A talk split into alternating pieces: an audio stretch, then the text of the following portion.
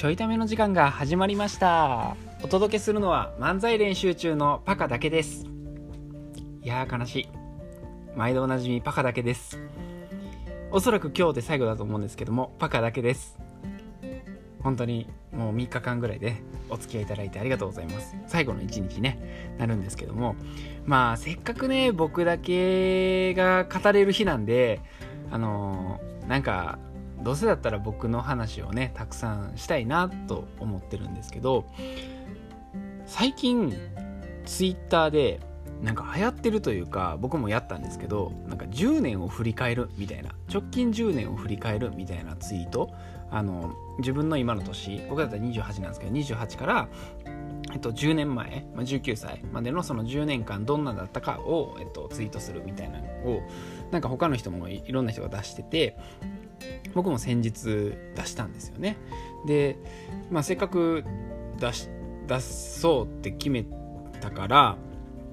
10年分振り返っていろいろ書いたんですよ。で書いた内容があるんでせっかくやったらその10年分の話ちょっと軽くしたいなって思いまして、えー、今日はパカ10年前から現在の話を一気に駆け抜けるっていうね10年分を一気に駆け抜けるっていう時間にしたいなと思っております。はい。まああのバカの10年分ね、あ、もうそれ全然聞きたくないわっていう人は、ここであの停止ボタンを押していただければあの大丈夫かなと思うんですけども、まあ、もしよかったら最後まで聞いてくれたら嬉しいなとか思ってます。えー、今28歳なんで10年前っていうと19なんですけどなんかツイッター、えっと、間違えて、えっと、11年分振り返ってしまって18歳から書いちゃったんですよね。でせっかくなんで18歳から書いてるんでその18歳の時からダーッと遡って話していきたいんですけど、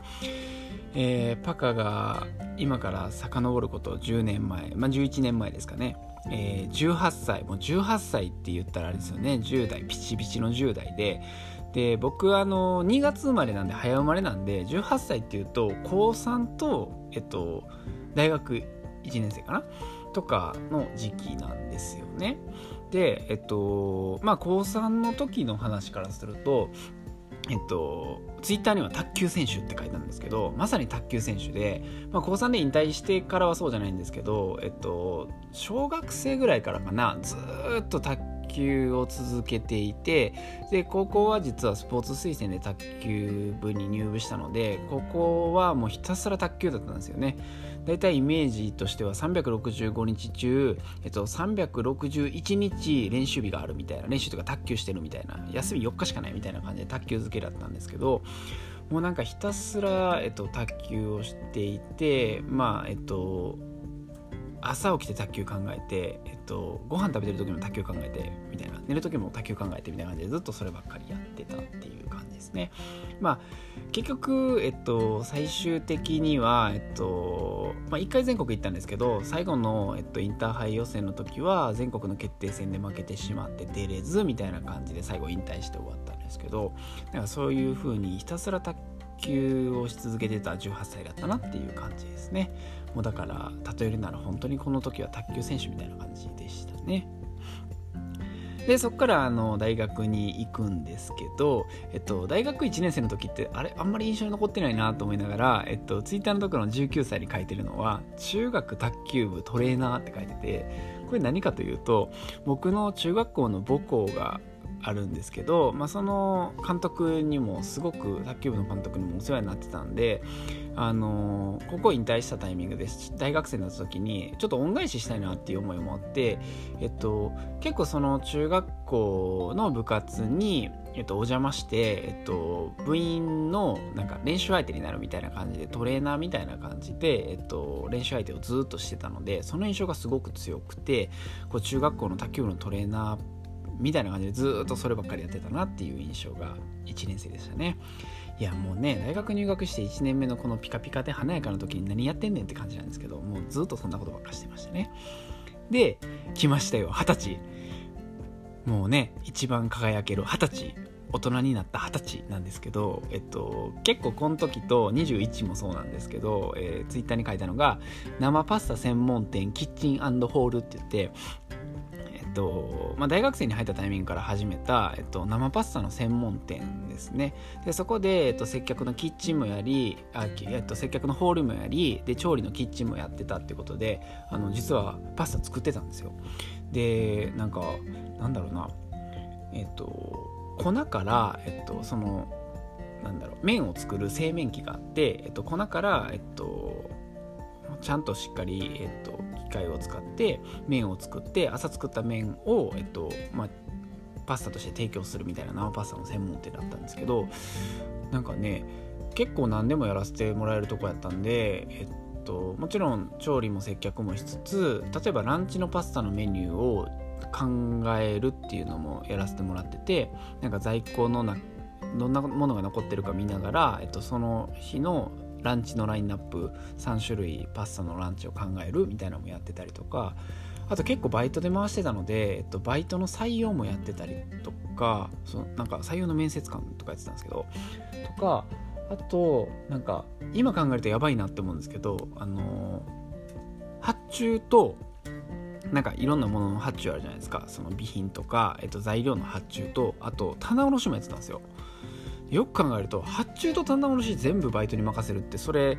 なんか悪意があって、えっと、ちょろまかしてもバレへんやんとかっていうぐらい今考えるとやばいことをバイトにさせてるなと思うんですけどそれぐらいなんか結構ほとんどいろいろやらせてもらってたなっていう思い出があって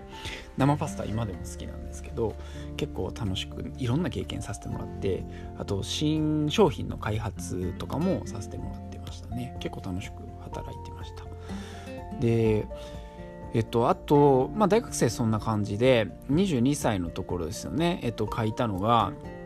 えーまあ、22歳だから大学4回生と僕で行くと大学院行ってるんで M1 の時期なんですけどこの時にやってたのが、えっと、実は理系の大学院に進学したのであのなんか光とかレーザーとかそっち系の専門だったんですよね電磁波とか。なんで M1 の時はテラヘルツ電磁波っていう何て言ったらいいかな？今で言う、えっと、よくうんとなんだろう。X 線みたいな、あのー、検査とかで使われる X 線みたいなものってあると思うんですけどあれの、えっと、X 線って実は体に有害なんですけどそれの、えっと、同じような効果要は人を透過できてっていうような検査に使えるような、えっと、実は X 線と同じような効果があって体に無害っていうのがテラヘルツ波なんですけどそういうテラヘルツ波電磁波を発生させる研究とかをしてましたね。はい、でえっと、大学2年生の時ですかね、は、またちょっと違う研究をしてて、えっと、専門はレーザーだったんですけど、えっと、細胞融合に使うレーザーの研究みたいなのをやってたのが大学2年生でしたね。はい、実はなんか、めちゃくちゃ理系だったんですよね。もともとは卓球選手でスポーツ推薦だったりずっとスポーツで来てたんですけど、なんか実は理系に入ったんで、えっと、大学院とかも理系でずっと理系で来てましたね。はい。で社会人になったのが、えっと、大学卒業大学院卒業してる24歳なんですけどこの時は、えっと、IT ベンチャーに新卒で入って、えっと、あれですね医療系の、えっと、看護師さんとかの転職支援キャリアアドバイザーみたいなのを1年間やってましたね。でここであのコーチングっていう、えっと、人の相談に乗るようなコミュニケーション技法があるんですけどそこの、まあ、人の相談に乗るのがすごく興味があったので、えっと、コーチングにすごく夢中になってスクールとか通っていてで結局、えっと、社会人1年で会社を辞めて独立するみたいな形の経験をしてたのが25歳みたいなですね。でそこからずっと独立でフリーなんですけど26歳の時とかは、えっと、何も考えずに独立してしまったんでご飯が食べれなくなって死にかけていた時期プラス、えっと、このままだとまずいってことで企業からお仕事もらおうというところで動き出し、えっとまあ、なんか採用担当とか採用支援みたいな形で採用コンサルとして企業に入るっていうところのお仕事がもらえてちょっとだけ安定してきたっていうのが26歳ですね。でちなみに、えっと、この採用コンサルで採用担当として働いてる時は、えっと、相方と一緒に採用担当してましたね。はい。で、えっと、そこから27歳の時は、えっと、まあスポーツ系のビジネスとかにもすごく興味があったので、えっと、知り合いの先輩が、えっと、アスリートのセカンドキャリア支援のビジネスの会社を立ち上げるというとこであのアスリートのセカンドキャリア支援って何て言ったらいいですかね。サッカーとか野球とかバスケとかプロスポーツをイメージしてもらうと分かりやすいと思うんですけどそういうのって大体、えっと、年齢が来たら例えば30歳とかになったら引退が来ると思うんですけどその人たちのセカンドキャリアっていうので、まあ、有名なねそれこそ、えっと、1軍とか J1 で活躍してる人は解説者になったりとかいろんな華々しいセカンドキャリアやるんですけど大体 J3 とか3軍の人ってそんなになんかセカンドキャリアに困るみたいな。サッカー始めたの3歳からでサッカーしかしてませんみたいな人も結構いたりするんで次何の仕事したらいいんですか？みたいな結構な問題が起きていてそのセカンドキャリア支援の、えっと、サービスを立ち上げるっていうので、まあえっと、先輩の、えっと、お手伝いみたいな形で手伝いらして、えっとまあ、な名ばかりですけどねあの執行役員みたいな形で手伝い、えっと、立ち上げを手伝わせてもらってたっていうのが27歳ですね。でちょうどこのタイミングで、えっと、漫才も始めてるので漫才師にもなったのので、えーと、ツイッターには書いたんですけど肩書きとしては執行役員漫才師だなみたいな感じで 書いてましたね。はい。それが27歳、えっと、漫才師デビュー1年目去年ですね。で、えっと、今年は、えっと、まあもう皆さんご存知だと思うんですけど、高青年漫才師っていうので動いてるので、っていうような、えっと、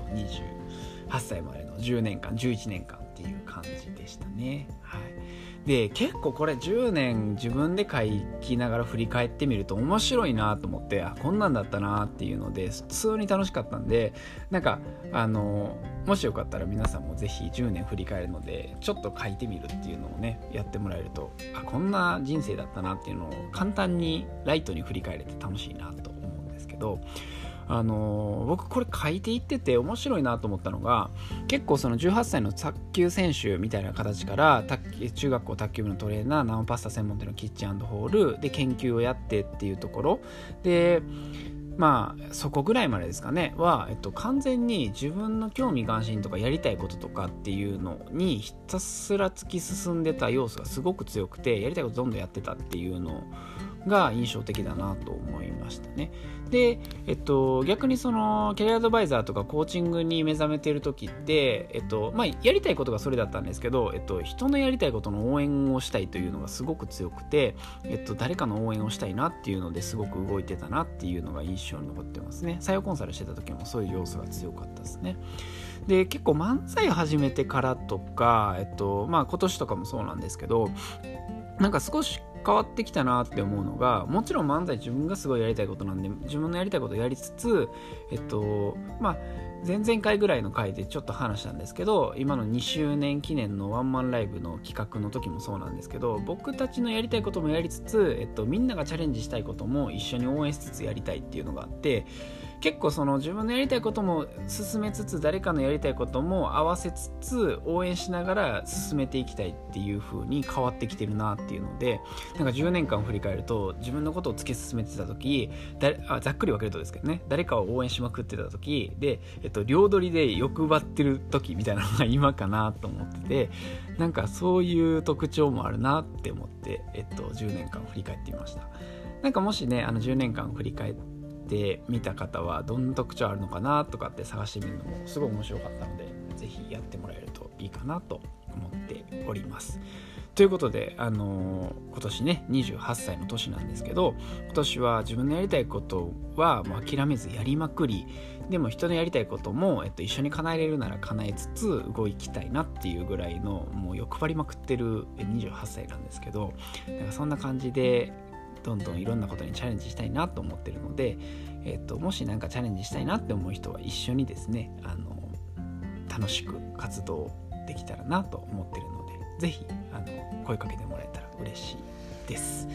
えー、3日間にわたりですね、あの、お聞き苦しい。いや、本当にお聞き苦しい。いや、めちゃくちゃお聞き苦しかったと思うんですけど、まあ今噛んでてお聞き苦しいがお聞き苦しいと思うんですけど、だかそんな中聞いていただいて、もう本当に嬉しかったなと思ってます。あの、おそらく、えっと、そのこの明日ですね明日の回からは、えっと、全然違う形でこの僕一人の回みたいな感じじゃない形でお届けできると思いますはい多分おそらくというかもう一人収録は嫌だっていう感じなので、えっと、引き続きですねあのちょいための方を応援してもらえたら嬉しいなと思ってます。あの3日間にわたり聞いていただいてありがとうございました。それでは明日もよろしくお願いします。ではまた。